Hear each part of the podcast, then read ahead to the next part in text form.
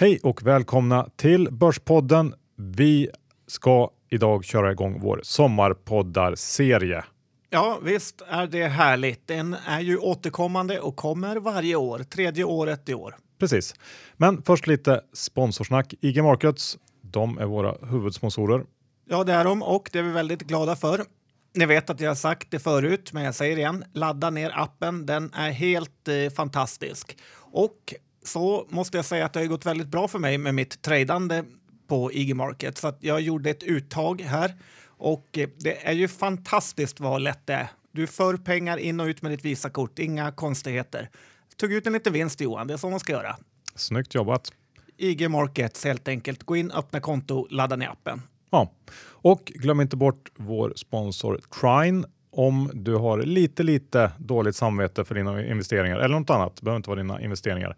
För här kan du faktiskt göra hållbara investeringar. Enligt Världsnaturfonden, John, så bidrar vårt sparade kapital till utsläpp av åtta ton koldioxid per person och år. Mm, det var mycket.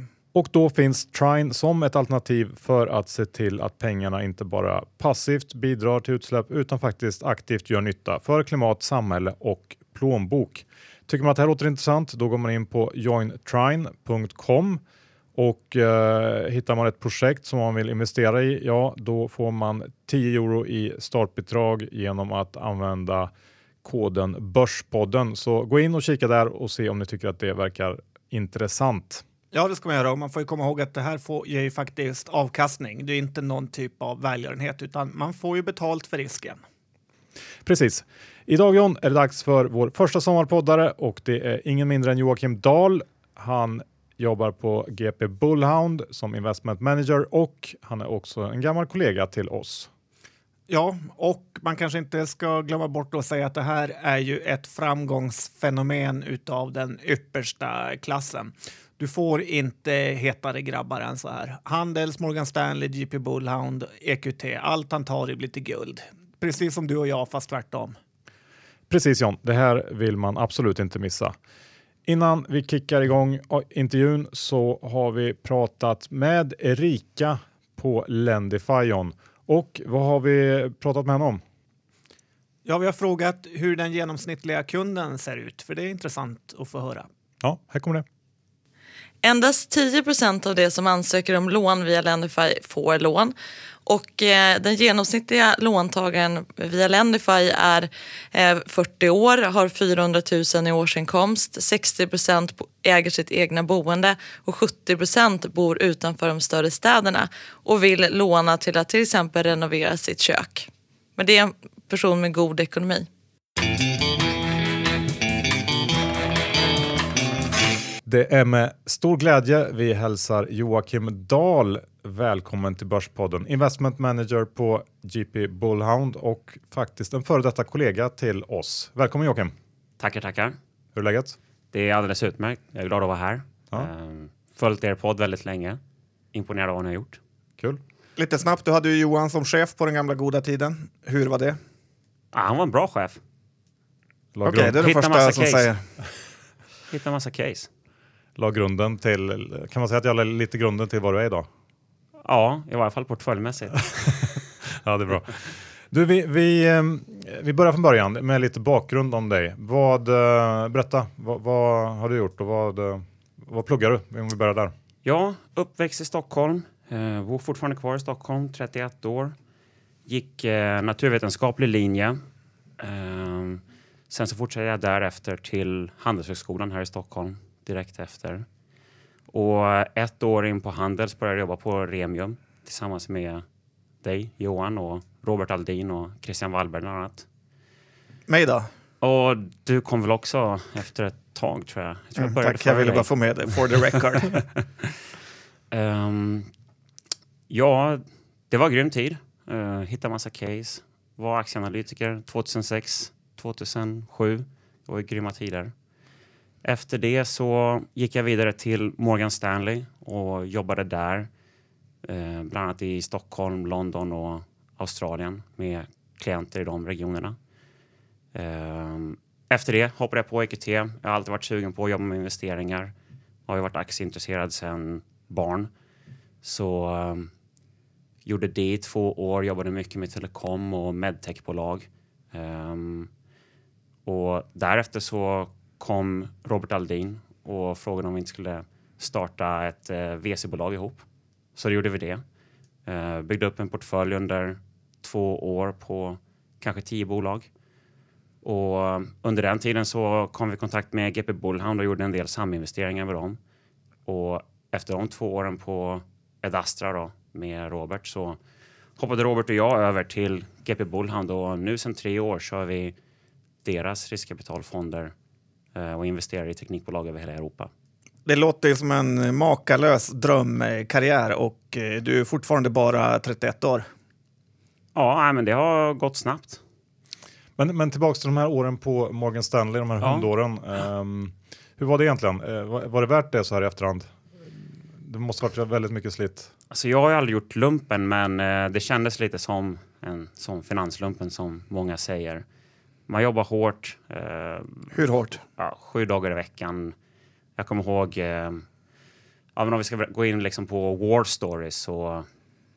Ja, hände ju att man, jag brukade ju ibland gå ut eh, från kontoret när liksom alla traders började komma in på morgonen. Så det var någonstans vid sex sju tiden.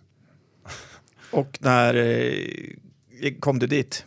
Eh, ja, men då var det bara att åka hem, sova en timme, ta en dusch och åka tillbaka till klockan elva tolv. Och så kör man igen. Men, men kan man verkligen kan man jobba ordentligt då?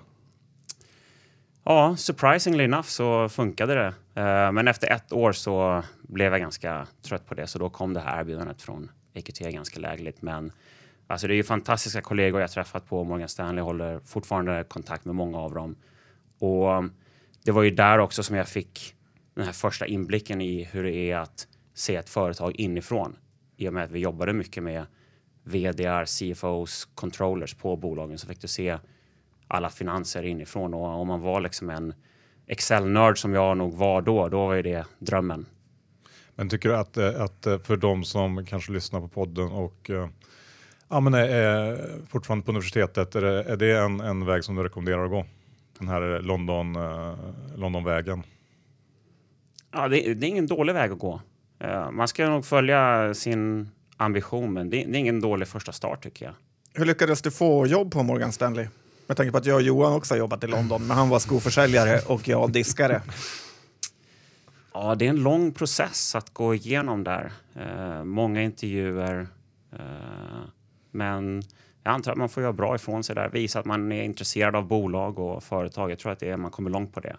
Så många av de lyssnarna som ni har här som är intresserade av aktier. Jag tror de har ett försprång jämfört med andra som bara eh, pluggar hårt. Så lyssna på Börspodden så ökar du chanserna på Morgan Stanley. Ja, det skulle jag säga. Du gick på Handels med. Eh, har du pluggat med någon kändis som vi eh, har kommit lika långt som du? Ja, men jag hängde mycket i börsrummet. Så där var jag också Günther Mårder mycket. Class eh, of Günther? Nej, eh, men han gick några år före mig. Men eh, alla årskullarna liksom sammanstrålade i börsrummet av de börsintresserade på Handels. Så träffade honom där mycket. Eh, Karl Armfelt som förvaltar Robers teknikfond. Vi hängde också mycket där. Det är väl, det är väl det mest namnkunniga. Men, men det här med att du... du I finansvärlden ska jag säga. Ja. ja. Efter, efter London så blev det E Q T. Och ja. eh, fick det sen att ändra... Man kunde säga att du ändrade banan lite grann och lämnade det traditionella liksom, riskkapitalet till ja, men den här mer eh, tech, startup-världen. Vad, mm. vad fick du göra det skiftet? Uh, alltså E Q T är en fantastisk firma att jobba för. Uh, om man vill jobba i ett bolag som har bra dealflow så ska man jobba för dem. Alltså alla deal som kommer in i den privata världen nuddar dem någonstans. Så det är en grym firma att jobba på. Fantastiska människor, extremt bra industriellt nätverk. Men jag kände väl det att um, alltså om man ska investera så vill man hitta de här explosiva casen och de finns i teknikvärlden och i tidiga faser och bolag som växer extremt fast, snabbt. Så när, och jag kände Robert sedan länge, jag har stor respekt för honom som investerare. Så eh, när han föreslog att vi skulle jobba tillsammans så tyckte jag att det lät som en grym idé. Vi hade tittat på några liknande idéer innan att göra något tillsammans under några tidigare år. Inte riktigt vi inte riktigt kommit till skott. Uh, men nu händer det. Och jag har alltid varit investerare. Uh, och om jag skulle vara entreprenören inom någonting så tror jag att det skulle vara inom liksom, investeringsfirma eller att jobba med investeringar själv. Så det kändes närmare det som jag skulle vilja göra på lång sikt. Både jag och Johan håller ju Robert Aldin väldigt eh, högt eftersom ja. han var ju vår ja, ägare och, eh, och chef på Remium då. Eh, vad är hans styrkor skulle du säga nu när du har jobbat med han? Ja, men han har en fantastisk känsla för investeringar, eh, känsla för människor, eh, vdar, eh, management, affärsmodeller, kultur och varumärke. Alltså sådana delar som jag nog underskattade väldigt mycket eh, under mina tidigare år på Remium, Morgan Stanley och E Q T. Som Excel-nörd menar du? Ja, precis. Som Excel-nörd så har, man, har jag fått upp eh, synen för det mycket mer. Och det är sånt som jag tittar ännu mer på idag när jag investerar och när jag tittar på börsbolag eller privata bolag. Så det är, och det, det är någon, så, någonting som jag har lärt mig av honom. Uh, sen så kompletterar vi varandra. Jag är ju lite mer Excel-nörd som sagt, så grottar ner mig i liksom the legals och siffrorna lite mer än vad han gör. Vi, vi kommer fortsätta och, och prata om Uh, lite mer på djupet hur ni jobbar. Men, men ja. vi tänkte vi kör vår, uh, vår patenterade tio snabba här innan right. vi går in på det. Uh, jag kan börja med, med en uh, fråga. Du får tjugo miljoner insatt på banken, skattat och klart. Eller nyckeln till en skåpbil som står här utanför på gatan med femtio miljoner i sedlar. Va, vad väljer du? Oj, uh, skåpbilen. Du gör det? Ja. ja. Det var ändå offensivt. Hur, hur, uh, vad, vad gör du med pengarna då? Sätter väl in på banken. Mm, då frågar de ju. Ah, okay. Var har du fått dem ifrån? Ja, um, ja jag får säga att jag fick dem av er. okay. Det är bra svar. Ja. Det finns mycket här i källaren. Tra- eh. Trading-killarna. Har du någon förebild, förebild som investerare?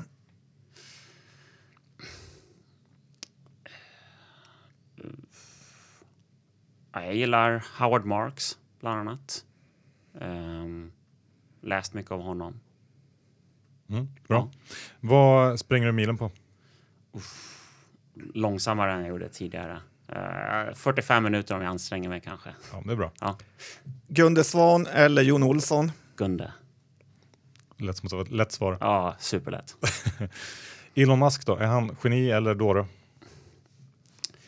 Jag kan för lite uh, om honom. Uh, otrolig visionär. Så jag skulle säga geni.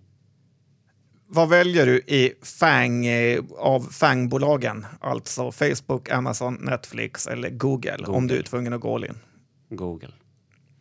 Av alla de bolagen så är det väl Google egentligen som är mest livsnödvändigt. Om, om jag tänker på mig själv i min vardag. Vilken av de andra kan jag välja bort? Klassisk retail, är den död? Nej, det tror jag inte. Um, klassisk retail uh, i liksom M Q-kappal kanske är det. R and B. R and B. Men um, folk går fortfarande ut på gatorna, äter, uh, gillar att liksom vara utomhus och träffa andra människor. Och i de ögonblicken när du har mycket trafik på gatorna så måste någon skicklig entreprenör vara så bra att han kan få in dem i sin butik och få dem att köpa någonting. Det handlar bara om nya affärsmodeller och nya koncept.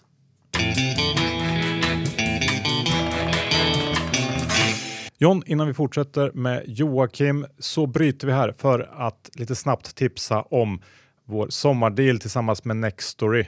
Det är så att man som lyssnar av Börspodden får trettio dagar gratis lyssning och läsning hos Nextory som har marknadens största utbud av e-böcker och tusentals ljudböcker. Det här ordnar man genom att gå in på nextory punkt se slash kampanj och sen fyller i koden Börspodden. Ja, kom ihåg att gå på kampanjsidan så att ni får de extra dagarna. Precis, och jag tycker verkligen att man ska passa på att läsa Sapiens och även eh, Tronstriden som vår vän Jens B. Nordström har skrivit. Mm, det är två mycket, mycket bra val. Ja, nextory punkt se slash kampanj och koden Börspodden.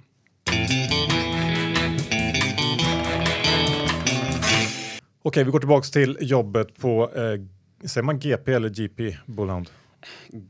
G P. G P står faktiskt för Gorilla Park som var en inkubator i London eh, som slogs ihop med firman som heter Bullhound. Okay. Så det var så de fyra grundarna kom ihop tillsammans. Ja. Det är inte Göteborgs-Posten? Nej. Ja, men hur, hur, hur ser en, en arbetsdag ut för dig? Du är investment manager, vilket ja. innebär?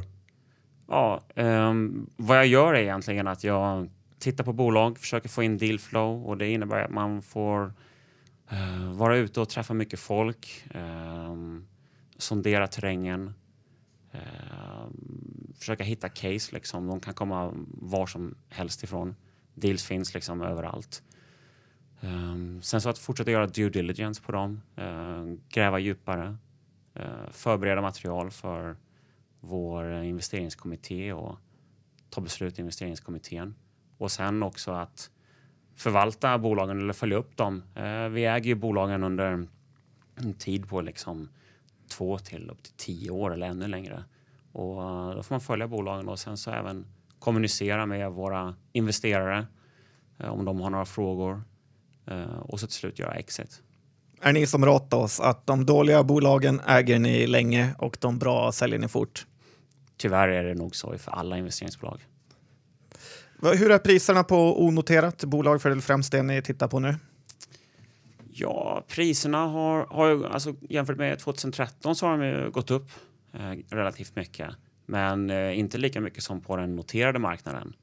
Eh, vad, vad jag har sett under de senaste åren är att många av de casen som man har tackat nej till de senaste tolv till tjugofyra månaderna, de har man sedan hamnat, sett hamna på börsen. Så då förstår man att det var kanske ingen i den privata marknaden som var beredd att betala det priset. Men de fick istället det, det de ville ha på den noterade marknaden. Men är det sen lite så ni ser på börsen att det är mer en avlastningsplats för de här sämre bolagen? Nej, vi ser det inte så. Absolut inte. Nej, men Nej. det är ofta så av de som kommer in. Alltså den som köper ett bolag har ju alltid winners curse. Att det är han som har betalat mest. Smart sagt. Men hur... hur um... Hur skiljer sig det då att investera i onoterat på det sättet ni gör jämfört med om man, man, du skulle förvalta en fond på börsen? Jag tror att om man investerar i onoterat så har du ofta by default en mycket längre investeringshorisont. Du tittar på ett bolag vad de kan göra under fyra, fem, sex år åtminstone. Och då försöker du se liksom, vad är det för bolag vi kan bygga eller forma under den här tiden eh, fram tills att vi säljer det. Så du tänker mer i drastiska termer och försöker skapa någonting snarare än att försöka hitta en eh, felprissättning i marknaden, skulle jag säga. Eh, men sen så är det ju fortfarande samma faktorer som vi tittar på som du tittar på på den publika marknaden. Du tittar efter att om du är värdeinvesterare, liksom, du tittar efter bra management, en uthållig affärsmodell med konkurrensfördelar eh, som tar marknadsandelar, växer snabbare än marknaden, eh, bra underliggande marginaler, eh, skalbar eh, business som kan expandera över in, inom sin marknad. Men jag tänker, för, för nu vet jag inte riktigt hur det ser ut om ni går in. Hur tidigt i fasen går ni in? Eh, eller går ni in liksom allt från väldigt tidigt till mer mogna startups? Eller hur, hur ser... Vi har ju möjligheten att gå in från väldigt tidiga faser. Eh, det, vad vi försöker undvika är väl bolag som egentligen bara är en PowerPoint-presentation eller ett management-team. Det, det kan ju vara lockande men, att gå in i sådana bolag, men vi försöker att eh, begränsa oss till de bolag där vi faktiskt kan se att de har ett track record eh, och har en lanserad produkt som funkar i marknaden och där vi också kan se vad de kan ta ut för pris från kunder eh, och vad de har för underliggande marginaler. Det är viktigt för oss att veta. Tekniska bolag med PowerPoint, det är lite kanske som biotech i preklinisk fas. Ja, lite så är det. Man måste vara väldigt eh, insatt i området för att förstå hur det här ska funka eh, fem år senare när de kanske lanserar produkten. Men, okay, men, det, men även om de har en produkt ute som säljer så antar jag att i de flesta fall så, så är det inte någon vinst att prata om och, och man kanske inte kan använda riktigt samma nyckeltal som om du analyserar ett, ett moget bolag på börsen. Va, mm. Vad tittar man på? Ja, men du, t- du försöker titta på vad det här bolaget kan vara om fyra till fem år. Det var samma sak som när vi tittade på bolag på E Q T till exempel. Om du säger att du köper en teleoperatör eh, och så planerar du att liksom sänka vinsten brutalt under de kommande tre åren. Du kanske planerar att gå med eh, negativ rörelsevinst och eh, du investerar i att lägga ut kablar i marken till exempel för att koppla upp hushåll. Det, du har extremt mycket eh, frontloaded costs och capex för ett sånt case. Men å andra sidan, efter fyra år så har du ett väldigt fint bolag som har eh, inbyggda konkurrensfördelar som gör att det är väldigt svårt att ta bort det i bolaget. Eh, också ett annat case är väl Leo Vegas, där vi var investerade eh, sedan en ganska tidig fas i varje fall. Eh, de har ju använt allt sitt kassaflöde och alla sina vinster till att bygga upp den position som de har idag. Eh, och hade de istället kört för att generera liksom en vinst på femton procents marginal eh, varje kvartal, då hade de inte varit där de är idag. Så det handlar, det handlar om den här trade-offen i tid. Eh, vill vi ha ett bolag som genererar vinst idag eller genererar mer vinst imorgon? Och det är liksom det bettet som du gör eh, när du äger och driver ett bolag. Eh, antingen som investerare eller entreprenör. Har ni kvar Leo Vegas? Ja, det har vi. När säljer ni? Vi, vi har sålt lite. Eh, sen så kommenterar vi inte såklart eh, framtida försäljningar. No comments. Ja. Du var inne på det här med lite tidigare här, hur var du hade lärt dig av Robert här med lite mer mjuka faktorer i analysen. Mm. Kan du utveckla det lite grann hur ni använder er av det? I, jag kan tänka mig att det blir ännu viktigare när det är den här typen av bolag som man går in i. Mm. Nej, men det handlar om att analysera bland annat varumärket. Um, att ha en tydlig definition om vad varumärket ska vara. Um, och, och hur man står ut i mängden med sitt varumärke. Vi brukar rekommendera våra entreprenörer och alla Uh, vi träffar som frågar oss om den här frågan. Uh, rekommenderar boken Säg av Martin Neumeyer. Väldigt lättläst bok men extremt konkret. Så den kan jag rekommendera. Uh, Vad handlar den om? Nej, men det handlar om hur du skapar ett uh, differentierat varumärke. Uh, och hur du ska tänka uh, när du, hur, kring hur varumärket ger dig konkurrensfördelar. Läs den. Ta kanske bara en flygning till London. Jag flyger bara till Umeå så. Två flygningar till Umeå. Ja. Ja. Um, vad finns det mer då som är uh, viktigt i ett, uh, i ett case? Liksom sådär. Har du några... Ja, management är viktigt. Att de är drivna och har incitament. Att de tänker på ett annorlunda sätt än management av liknande bolag i branschen. Så där gäller det för oss att försöka träffa konkurrenter och Uh, andra bolag i värdekedjan. Det, och så försöker man se hur de tänker annorlunda. Uh, och det handlar mycket liksom om interpersonalitet. Det, den analysen är inte helt perfected än. Men det handlar mycket om att bara träffa folk. Uh, sen ska jag säga att vi tar också mycket referenser på bolagen som vi går in i. Uh, på, på E Q T tog vi det till liksom en extrem och gjorde kanske trettio femtio referenscalls på ett bolag. Uh, nu för tiden kanske vi inte gör lika mycket, men det handlar om att få upp en volym av referenser kring ett bolag och bilda en uppfattning om hur de är jämfört med konkurrenter och få, få en ny syn på bolaget. Det ska man inte underskatta. Är ni inte rädda för läckor då när ni sprider ut infon att ni är intresserade?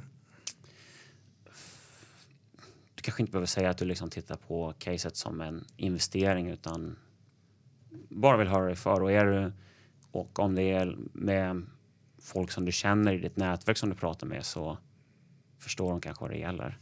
Uh, och är det en privat setting så uh, blir det ju per definition ingen insider if, uh, case.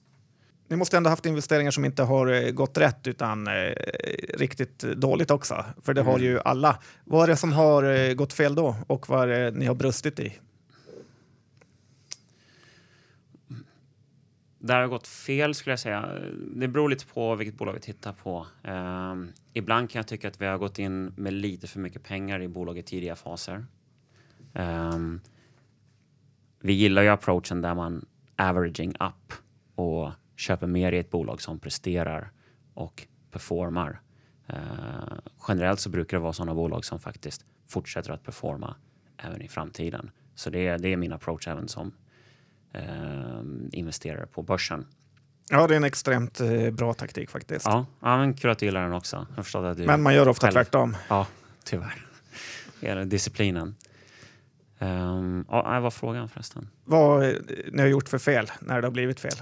Ja, precis. Så det är ett exempel. Um, annat exempel. Um, fel och fel. Men där, där har gått uh, åt pipan var ju till exempel uh, K N C Miner. Uh, Bitcoin-bolaget. Uh, Vi har ju fortfarande en väldigt positiv syn kring bolaget. Men, uh, eller kring Bitcoin ska jag säga. Um, men vad som hände där var att vi såg ett väldigt starkt management-team. De hade en affärsmodell som funkade. Um, sen så kom Bitcoin in i liksom sin value of death när den stod kring två hundra till trehundra dollar. Um, och därefter så kom ju också den här uh, och, och det kom in väldigt mycket konkurrens, uh, bland annat från Kina. Um, så var det.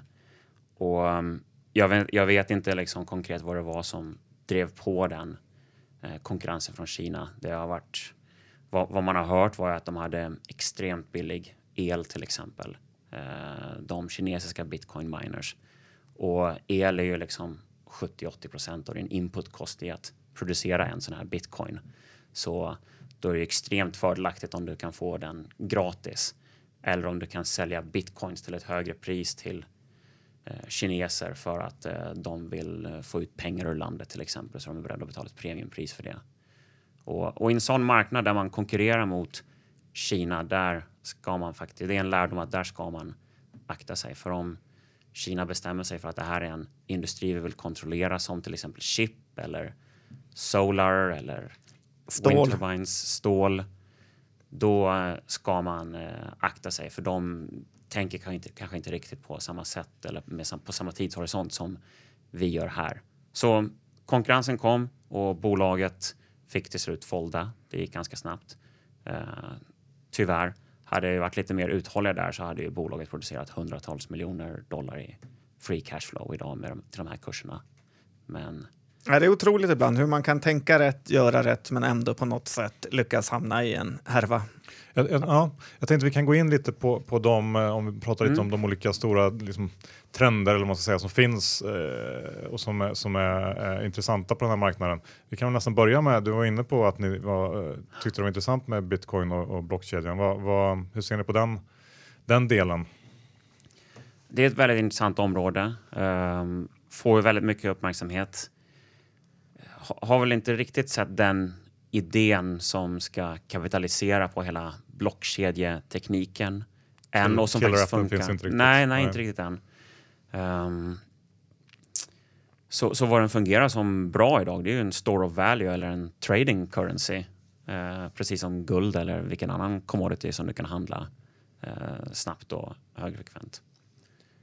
Uh, men, men vi är öppna till att investera i bolag i området, och om det är någon entreprenör där ute som har ett case som de vill presentera för oss, så lyssnar vi gärna på det. En, ett frågetecken som jag har för bitcoin, ja. Det är ju lite att det används mest på den svarta marknaden för att hand- köpa saker. Är man inte rädd att man har alla stater emot sig lite där? Man vill få ut pengar ur Kina, du kan, U S A kanske är rädd att en dag så eh, lägger sig alla regeringar, gör en attack mot bitcoin och eh, den kollapsar. Mm. Bra fråga va? Bra, det var en bra fråga. Men, men jag tycker att det är, det är svårt att liksom skilja vilket, vilken valuta som helst. På det sättet, kontanter är inte rent, guld är inte rent, diamanter är inte rent. Så, um, det, det är väl liksom the tragedy of the commons. Att det är så det är, att när du har någonting värdefullt så kommer folk använda det för både bra och dåliga ändamål. Ja, det var bra svar också. Mm. Vad, vad har vi mer då som är, är intressant liksom i, i, om man tittar på stora trender som ni, ni tittar på?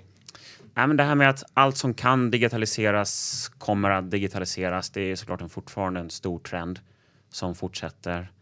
Uh, vi ser väldigt mycket på konsumentmarknaden, uh, men kanske mindre på uh, B to B eller kontorsmarknaden där man själv sitter och jobbar liksom från Eh, nio till kvällen. Eh, där tror jag det finns mycket att göra liksom för eh, företag eh, kring appar och mjukvaror för att göra min vardag lättare.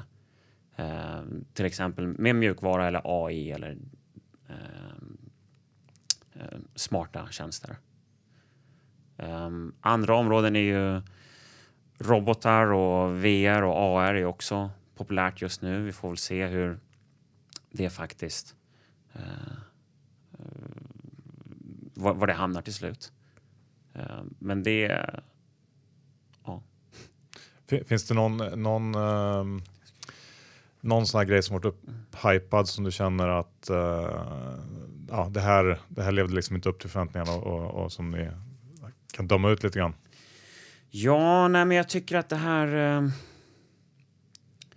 Um, ride-sharing och food delivery är väl case som har uh, drivits upp ganska mycket och där vi som investerare idag kanske ser, ser att det är svårt att räkna hem uh, just den här B to C-delen inom det området. Vad vi hellre investerar i eller vad vi hellre tittar på idag är mer liksom de mjukvaror som faktiskt um, falafelbaren eller de här nya restaurangerna behöver för att driva sin verksamhet bättre. Där tror jag att det finns väldigt mycket att göra på liksom hela backend och infrastruktursidan. Så nu jag såg Delivery Hero är på gången till på börsen nu. Det är ingenting som du kommer teckna aktier i då? Nej, tyvärr. Vi tittar hellre på innovativa mjukvaror som ligger bakom det och som liksom the picks and shuffles bakom e-commerce-undret och food delivery-bolagen. Där tror jag att man ska titta nu som investerare. Fintech är också någonting som snackas mycket om. Ja, där har vi tittat mycket på alla bolag över hela Europa faktiskt. Um, och det, det är en hypad sektor. Uh, framförallt i England så är, uh, tycker vi att priserna känns höga. Så vi har tittat på andra ställen i Europa. Uh, till exempel här i Sverige på uh, Klarna eller i Spanien på andra bolag. Ska, ja, eh, bra. Ska, ska vi gå in och prata lite om era eh, portföljbolag som ni har i portföljen nu och eh, om du drar lite varför ni investerat och vad, vad caset är? Absolut. Så um, ett av våra bolag är ju um, Leo Vegas, men där är vi ju som sagt mer i en avyttringsfas eller holdingfas. Vad vi gillade där var ju liksom managementteamet som var fantastiskt. Uh, hade en vision kring hur du skulle liksom lägga kasinot i mobilen och utveckla ett bolag kring det och inte bara ha mobilen som ytterligare en plattform som Betsson till exempel lägger till mobilspel. Utan bygga ett bolag med fokus på hur du gör det lättare för kunden att eh, place ett bet, eh, spela och göra hela den upplevelsen lika sömlös som när du öppnar Candy Crush eller när du kollar en film på Netflix till exempel. Jag tror att den approachen kommer många gamla bolag behöva eh, anamma om de inte vill eh, få benen undanslagna av nya eh, konkurrenter. Har ni några andra bolag inom spelsektorn eller som ni tittar på? Inte inom gamblingsektorn. Eh, det, det är en av de sektorerna som vi inte tittar på eh, längre faktiskt. Men sen så har vi Spotify, ett case som vi började titta på redan tjugotolv. Och då hade de väl omkring fyra till fem miljoner betalande användare. Hade väl egentligen bara nått framgång här i Sverige. Men började gå utomlands. Och där har vi, där kom vi över ett par aktier i andrahandsmarknaden. Uh, och tesen där var att de hade ett first mover advantage. Uh, de ledde hela streaming music uh, vågen. Det var ett nytt format som håller på att ta över världen. Uh, de hade ett fantastiskt varumärke fokuserat på musik. Um, management är totalt dedikerade till att göra det här till ett världsbolag. Um, och vad vi kunde se under en lång tid var att uh, Eh, värderingen på bolaget var eh, intakt trots att användarsiffrorna gick upp väldigt mycket. Så då tog vi och laddade på ganska mycket eh, i, den, eh, i andrahandsmarknaden. Och det hoppas vi ska ge resultat till slut. Och idag har bolaget liksom femtio miljoner användare, betalande användare. Och jag tror att de har siktat på hundra miljoner användare och ännu mer. Och förhoppningsvis kan de komma in till börsen snart. Och jag tror att det där bolaget kan bli värt femtio miljarder dollar eller mer. Det är kul. Jag kommer fortfarande ihåg när Robert Aldin hade varit hemma hos någon av grundarna, grundarna och testat eh, Spotify. Det här kanske var tjugohundraåtta. Ja. Och han var helt eh, till sig. Han sa att alla låtar fanns. Det var helt otroligt. Och ingen mm. eh, trodde han riktigt. Men eh, ja, Robert är ju fantastisk på att hitta saker tidigt. Ja, men det är en grym produkt och den är gratis också. Så vem som helst i, användaren, i världen med en internetuppkoppling och en smartphone kan använda den. Men en kritik som jag har till Spotify, det är ju att de kan ju aldrig producera något eget material. De kan till exempel aldrig göra någon egen hitlåt. Som Netflix kan göra House of Cards och H B O kan göra andra serier. Men Spotify kommer bara vara ett distributionsbolag på något sätt. Att vara ett eh, distributionsbolag med sig hundra till tvåhundra miljoner betalande användare är ju inte så dåligt i sig. Um, om du är en artist idag som ska ut med en låt som du vill promota, eller om du vill promota en artist, så kan du inte undvika Spotify. Du måste gå via deras plattform. Så det är också, det är inte bara en, det är inte bara en pipa, det är liksom, det är en strategiskt värde uh, i bolaget. Um, du har lyssnare som lyssnar flera timmar om dagen på appen. Det är en av de apparna i våra telefoner som folk har allra högst engagement med. Och det tror jag är en extremt kraftfull kanal om du vill nå ut med ett budskap. Um, sen så, jag menar, vi får se vad framtiden kommer. Just nu tror jag att uh, det är en land grab för dem. De vill ta så många användare som möjligt. Och um, då ska man nog inte distrahera sig med att göra eget content, även om de har liksom den datan som krävs för att kunna göra framgångsrikt content, precis som Netflix har. Är det inte risk att man hamnar i fotbollsklubb-härvan, att ju mer Spotify tjänar, desto mer vill artisterna ha, och därför kan vinsten aldrig bli riktigt hög? Ja... Eh. I varje fall i början så var det ju så. Är du, är du en liten spelare med fyra till fem miljoner lyssnare, då sitter du ju definitivt i skivbolagen och rättighetsinnehavarnas händer. Men när de börjar få kritisk massa och kommer upp i hundratals miljoner lyssnare, då får de den här kraften att du inte kan undvika dem. Så jag tror att liksom den, den konkurrens... eller den förhandlingspositionen håller på att vändas om nu, tror jag. Till Spotifys fördel? Ja. Och jag tror att det är svårt. Jag menar, till, musiklyssning är ju lite skilt från tv-tittande. Eller, det är en stor skillnad i eh, hur du konsumerar musik jämfört med eh, tv. Eh, om du har en spellista med liksom rockklassiker, så kommer inte du tolerera som användare att behöva byta mellan olika eh, tjänster för att lyssna på Bruce Springsteen och sen lyssna på något annat band eh, på Apple Music, utan du vill ha allt på ett ställe eh, för det är så du är van att konsumera det. Däremot om du tittar på en fyrtiofem till femtio minuters serie, så kan du tolerera att behöva byta, liksom the switchover cost blir mycket mindre i termer av konsumtionstiden än vad det blir på en eh, musikapp. Men det här med att man bara lyssnar på samma låtar hela tiden. Mm. På den gamla goda hörde man en låt på radio och sen blev man inspirerad av det. Nu är det ju mer så att man får, via Spotify blir det lätt att man lyssnar på samma musik eh, hela tiden. Ja, men då låter det som att du inte har öppnat Spotify på den senaste tiden, för de har massa nya funktioner och eh, tjänster som gör att du kan uppleva ny musik baserat på vad du gillar. Så ge den ett försök till, skulle jag säga. Du får ge mig en eh, grundkurs. Ja, hur är Daniel Ek? Har du träffat honom? Nej, det har jag tyvärr inte. Nej. Men, nej, men äh, äh, om man tittar på, på äh, mer finansiellt på Spotify. Ja. De bränner ju fortfarande ganska mycket pengar. Va, ja. Vad krävs för att Spotify ska tjäna pengar? Jag tror att de behöver få upp bruttomarginalen till eh, trettio procent i varje fall. där de ska ligga. Just nu så är bruttomarginalen lite förstörd av liksom partner deals som de har använt för att nå ut till användare över hela världen. Liknande det här som de har gjort med Telia i Sverige, väldigt framgångsrikt, så har de gjort i många andra länder också.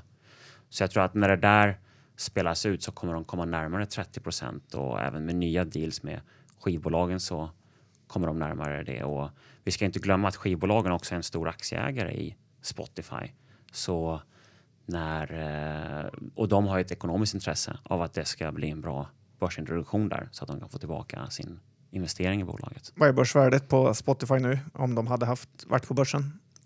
Jag tror att de kommer ha, en, ha ett marknadsvärde på börsen på tjugo miljarder i varje fall. Där de går in? Ja.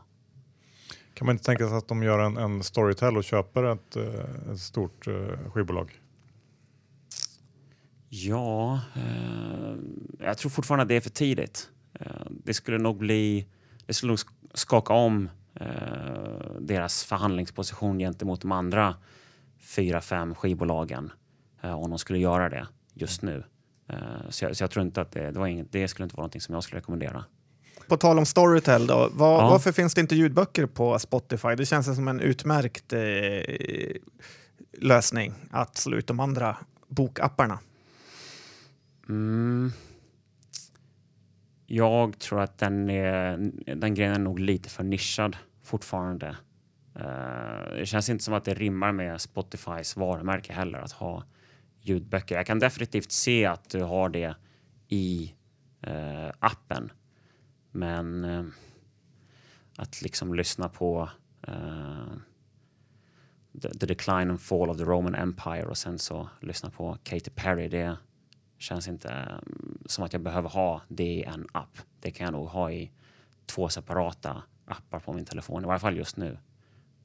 Så Storytel kan vara lugna? Jag tycker det, ja. Absolut. Okej, okay, vi, ja. vi går vidare. Vad har ni mer för spännande i portföljen? Vi har också ett bolag som heter Matsmart. Som eh, säljer eh, mat nära utgångsdatum. Eller eh, mat med eh, utgående förpackningar. Nätet. Vi har kört den här på kontoret då och då. Ja, här. Vad tycker ni? Jag har haft, köpt några backar läsk, eller, ja. som det hette. Och sen väldigt mycket stor, Snickers. Stor kartong mm. Snickers, ja. Mm. ja. Bra, tack. Ja, ja men ja. en kul, kul idé faktiskt som är värd att testa. Ja, men det är ju någonting som är bra både för konsumenter som får eh, lägre pris på mat. För matleverantörer som slipper kasta massa mat, och så gynnas det ju för naturen också. Eller så kan de bara göra mindre så behöver det aldrig ens hända. Ja, men det, det, så tycker man också. Men det, den, den ideala världen är ju en värld där Matsmart inte finns kanske om man ska, vara, om man ska säga så.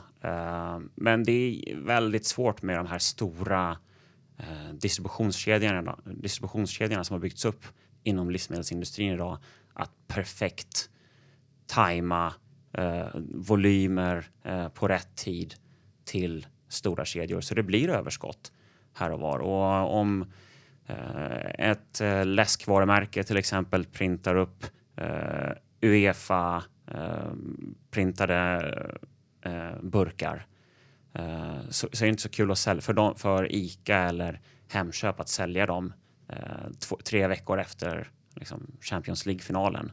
Nej, julmust och påskmust är också en klassiker. Ja, eh, men där tycker ju vi att eh, det här är någonting som eh, gemene man kan, som inte bryr sig om det eh, kan få köpa, och då sätter vi ett eh, lägre pris till det. Men är det inte en för jobbig idé att eh, man ska få tag i gamla eller halvgamla produkter och sen ska man skicka ut dem? Att eh, det är en väldigt liten marknad. Det är, en, det är en större marknad än vad vi själva trodde när vi eh, gick in i det här caset. Um, varje gång vi har tittat på case och sagt ja, men nu, nu känns det som att vi har liksom nått taket här. Men vi slås varje gång av hur mycket överskottsmat det finns där ute hos leverantörer och grossister. Så eh, det är definitivt inte den trånga sektorn eh, just nu. Vilka är kunderna? Kunderna är folk över hela landet. Vi levererar över hela landet, så vi är väl den enda eh, matvarukedjan eh, på nätet som lever- har faktiskt leverans över hela landet eh, genom posten. Eh, så det är folk som gillar billig mat och att eh, göra en insats för miljön. Och vad är planen? Är det att gå, liksom, rulla ut det här i fler länder? Eller vad, hur? Ja, nu går vi in i Norge eh, och tittar på många fler länder att gå in i. Det finns ju lite närliggande. John, du visade mig den här Karma-appen här för bara en, någon vecka sedan. Ja. Där man kan köpa ja, men, mat bröd och sånt. Ja, exakt, och sånt ja. Som har ja. blivit över. Men det, den, det är inte så att Matsmart ska ge sig in på den marknaden? Nej, det är ju, det är ju också mat som är eh, kylvaror till exempel. Eh, så det, det är ett segment som vi inte tittar på alls eh, just nu i varje fall. Vi tittar ju på de här torrvarorna, alltså saker som du har i ett skafferi. Alla de här eh, Mathem, Mat punkt se, ja. Matkasseföretagen, hur ser ni på den, den biten? De har ju funnits mycket längre än oss och de har ju drivit på den här marknaden eh, under många år. Så eh, de har ju byggt upp ett konsumtionsbeteende som vi kan gynnas av när folk nu söker efter andra alternativ eh, för att handla mat online. Och en viktig faktor som många söker på, det är ju pris. Och där ligger vi bäst till. Mm. Ja, det ska bli kul att följa. Ja. Matsmart punkt se om man vill in och köpa billiga Snickers. Ja, har vi något mer, något mer gott att plocka upp i portföljen? Ja, men om vi ska ta något bolag utanför Sverige så gillar vi den här eh, nya marknadsplatsen som har startat i Spanien som heter Wallapop. Okej, okay. Och det är någon um, slags Blocket-liknande eller? Ja, vad, vad vi kan närmast eh, jämföra med i Sverige är väl Spock. Eh, så det är, eh, jag, jag är för gammal för att veta vad det är. Nej, men det, det är som ett Blocket fast i en app i mobilen. Okay. Om du åkt tunnelbana, Johan, borde du ha sett det. Men du cyklar ju bara på din damcykel från Bromma. Ja, hur går det för dem? Det går extremt bra. Eh, de lanserade för bara eh, två, tre år sedan tror jag. Och eh, nu så har de... De säljer varor för mer än, i sin app för mer än sjuttio miljarder kronor om året. Så det har gått fantastiskt bra. Um, och ja, om du är, det är en av de största apparna i Spanien efter liksom Facebook och WhatsApp. Hur, hur har det gått till? Det låter ju sjukt. Ja, um, jag tror att um, konkurrenter på marknaden gjorde inte sitt jobb och de såg en möjlighet att uh, lansera det här i mobilen. Jag menar, idag så är ju upplevelsen uh, på Blocket uh, ganska dålig. Förutom att du, får ut, du kan sälja dina saker snabbt så är liksom användarupplevelsen inte det du förväntar dig efter att, efter att ha liksom, lyssnat på musik på Spotify, kolla på film på Netflix, spelat Candy Crush och så ska du gå och sälja någonting och så kommer du in på Blocket. Och, så, så det är en ganska dålig användarupplevelse om du jämför med andra konkurrerande tjänster. Men de här gamla eh, aktörerna som Blocket eller Craigslist finns ju kvar just för att de har likviditeten och för att de har trafiken. Så vad Wallapop har gjort bra är att samla väldigt mycket trafik, eh, bland annat genom tv-reklam. Um, och nu är de liksom... Jag tror att de är tio gånger större än sin eh, konkurrent i Barcelona. Eh, så de är störst i städerna som Barcelona, Madrid och Valencia. Eh, och de har uppnått liksom den här kritiska massan som krävs för att du ska få likviditeten i marknadsplatsen. Så att när du ska sälja din mo- moped så vet du att om du lägger upp den på Wallapop så kommer den säljas eh, inom tjugofyra timmar. Mm. Vad konstigt namn. Vad betyder det? Jag vet inte. Jag tycker det är ett ganska bra namn. Wallapop. Wallapop. Men nu lyckas man, för att om man tänker i, i Sverige så känns det som att det skulle vara nästan omöjligt att liksom starta upp och bygga upp en konkurrent som, som tar över Blocket. Just med mm. tanke på det du säger att all likviditet finns där och spelar nästan ingen roll hur bra och snygg tjänst du lanserar om ingen använder det liksom. Och det är lite hönan och ägget. Mm. Det är ju så att när du väl har den positionen så är det extremt svårt att peta bort dem. Om du också, och om du även uppfyller de här andra kriterierna som användarvänlighet och snabbhet så är det ju i princip omöjligt att få bort en sån spelare. Vi var också eh, tidigare investerare i ett bolag som heter Avito som ju grundades av Filip Engelbert, gammal vd på Remium. Um, vi var tidigare investerare där Och de har ju också en position på den marknaden eh, som är helt ostoppbar. Så att... Eh... Så, så det är extremt svårt att ta bort dem. Många försöker liksom genom att gå in på extremt nischade vert- vertikaler eh, och sen bredda den. Eh, det, så det är givet att man inte gör bort sig totalt då, som ägare av Blocket eller, eller säg Schibstedt som äger mycket liknande. Ja. Eh, eh, sajter så, så sitter man ändå hyfsat säkert, tror du? Ja, det tycker jag. Köp Schibstedt. Jag vet inte nu, men eh, jag hade Schibstedt och eh, Vostok Nafta mellan vad var det, tjugotolv och eh, något år sedan, så det var en grym resa. Mm. Hur ser din privata portfölj ut och hur tänker du när du investerar privat? Så jag har inte jättemycket tid att titta på börsbolag som jag skulle vilja. Eh, jag lyssnar ju på er och man blir ju... Man känner ju liksom suget att titta på case även på börsen. Eh, för man ser hur pass bra det går för många bolag, vilka fantastiska resor de gör. Typ eh, Vitrolife och eh, andra bolag. Eh, men, men några av de bolag som jag har idag då, eh, många har blivit uppköpta. Jag hade D G C här, eh, hade campingen. Eh, Nordic Camping. Nordic Camping, ja, precis. Um, några bolag jag gillar är bland annat uh, Fortnox. Tycker de gör ett grymt jobb. Uh, har en väldigt stickig affärsmodell. Um, fortfarande mycket kvar att ta av den marknaden.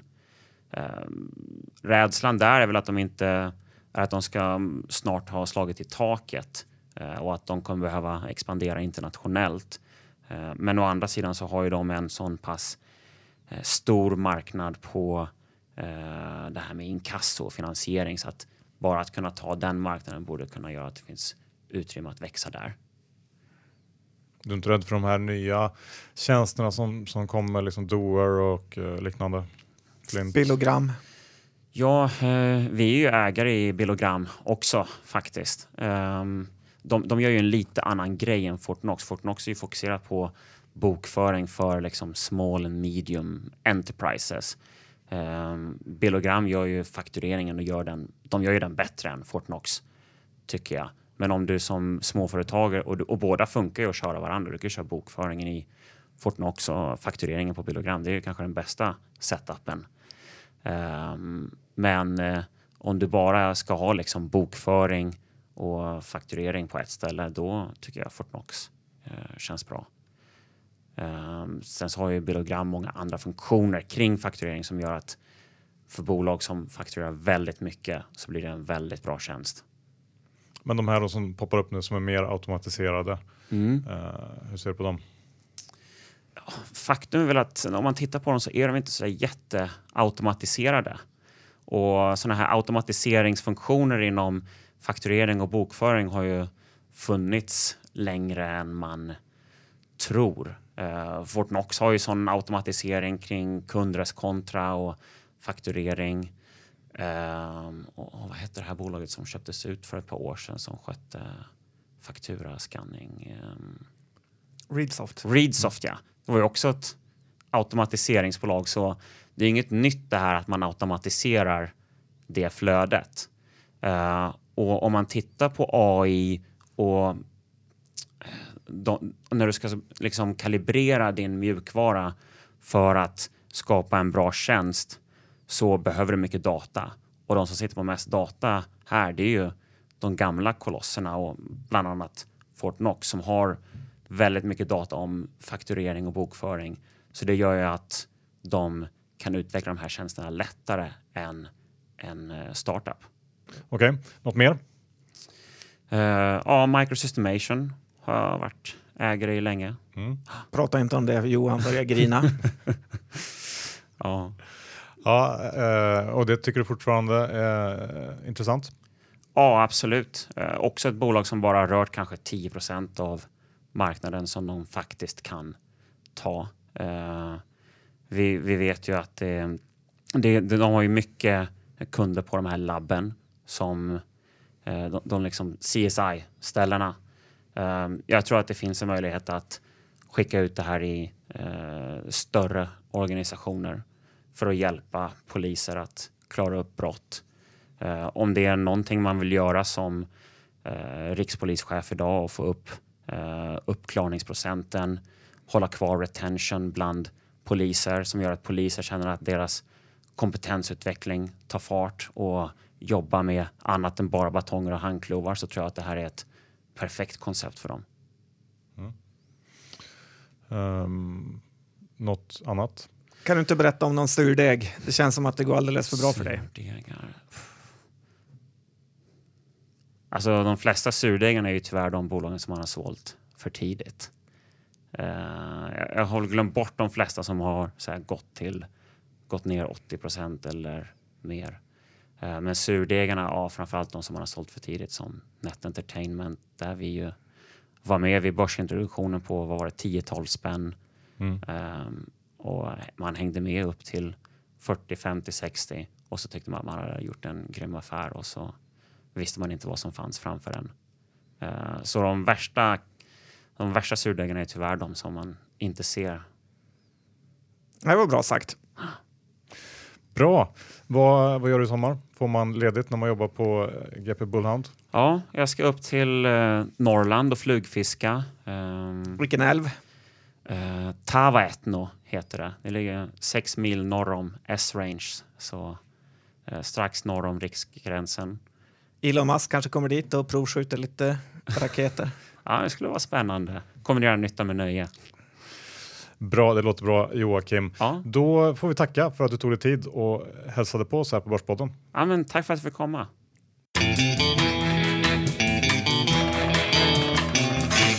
Woo! Vilket avsnitt, Johan. Väldigt, väldigt svettigt kan man säga. Joakim Dahl. Ja, det är bara att luta sig tillbaka och vara, beundra honom. Ja, precis. Svettigt på ett bra sätt där. Vill jag väl förtydliga att du tyckte. Ja, absolut. Torr-sättet. Ja. Precis. Nej, tack så mycket, Jocke. Väldigt intressant. Och tack, I G Markets. Tack för det. Fantastisk app. Ladda ner den. Trada hela världens marknader på ett litet klick i mobilen. Det blir inte lättare än så. Ja. Och är man sugen på att skapa sig en ny alternativ intäktskälla, ja då är väl Lendify ett bra alternativ. Du blir din egen bank. Ja, det tycker jag man ska göra. Vi har gjort det och eh, pengarna tickar in varje månad. Lendify punkt se. Och är ni intresserade av hållbara investeringar, då är det ju Trine som gäller, helt enkelt. Ja, man hjälper Afrika med solenergi. Jag tycker det är en bra idé, jag har investerat egna pengar. Precis, join trine punkt com och använd koden Börspodden så får man ett litet startbidrag på tio euro om man väljer att investera. Då tackar vi för oss för den här veckan och önskar alla en fortsatt härlig sommar. Ja, det gör vi.